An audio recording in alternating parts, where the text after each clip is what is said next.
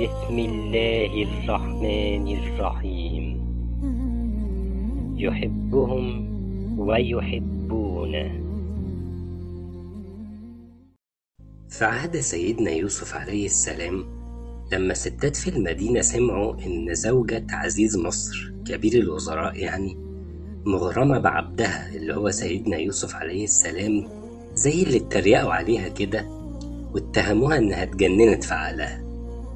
فلما وصل لها الخبر عزمتهم عندها في القصر وحضرت لهم قعدة مريحة كده بحيث لما يقعدوا يريحوا ويسندوا على مخدات. وجابت لهم أكل حلو وادت لكل واحدة منهم سكينة حامية. وبعدين طلبت من سيدنا يوسف عليه السلام إنه يخرج عليهم عشان يشوفوا بعينيهم اللي اتريقوا عليها بسببه لأنه عليه السلام كان شديد الجمال. فلما شافوه إيه اللي حصل؟ فلما رأينه أجبرنه. أجبرنه يعني أعظمنه. اتخضوا من جماله وعظمته وقطعن أيديهن. عوروا نفسهم بالسكاكين اللي كانت في إيديهم من كتر ما انشغلوا بجمال سيدنا يوسف عليه السلام.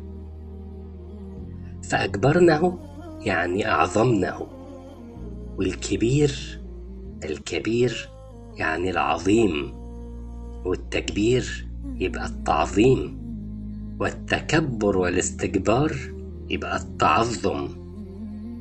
قال تعالى هو الله الذي لا إله إلا هو الملك القدوس السلام المؤمن المهيمن العزيز الجبار المتكبر.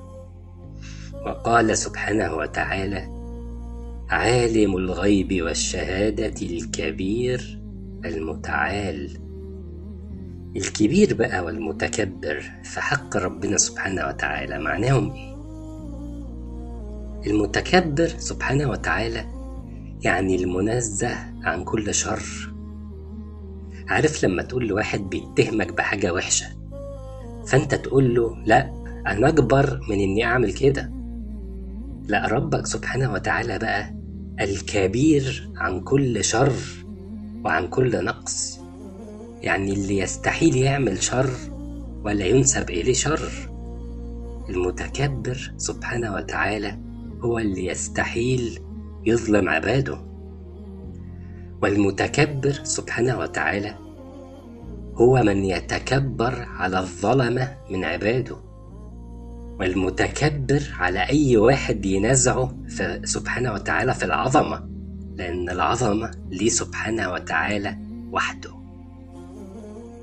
أما الكبير سبحانه وتعالى فهو اللي كل شيء أقل منه وأصغر منه ولا يوجد شيء أعظم منه سبحانه وتعالى. الكبير سبحانه وتعالى هو الكبير عن صفات المخلوقين. ليس كمثله شيء وهو السميع البصير الكبير جل جلاله. رب اغفر وارحم وأنت خير الراحمين.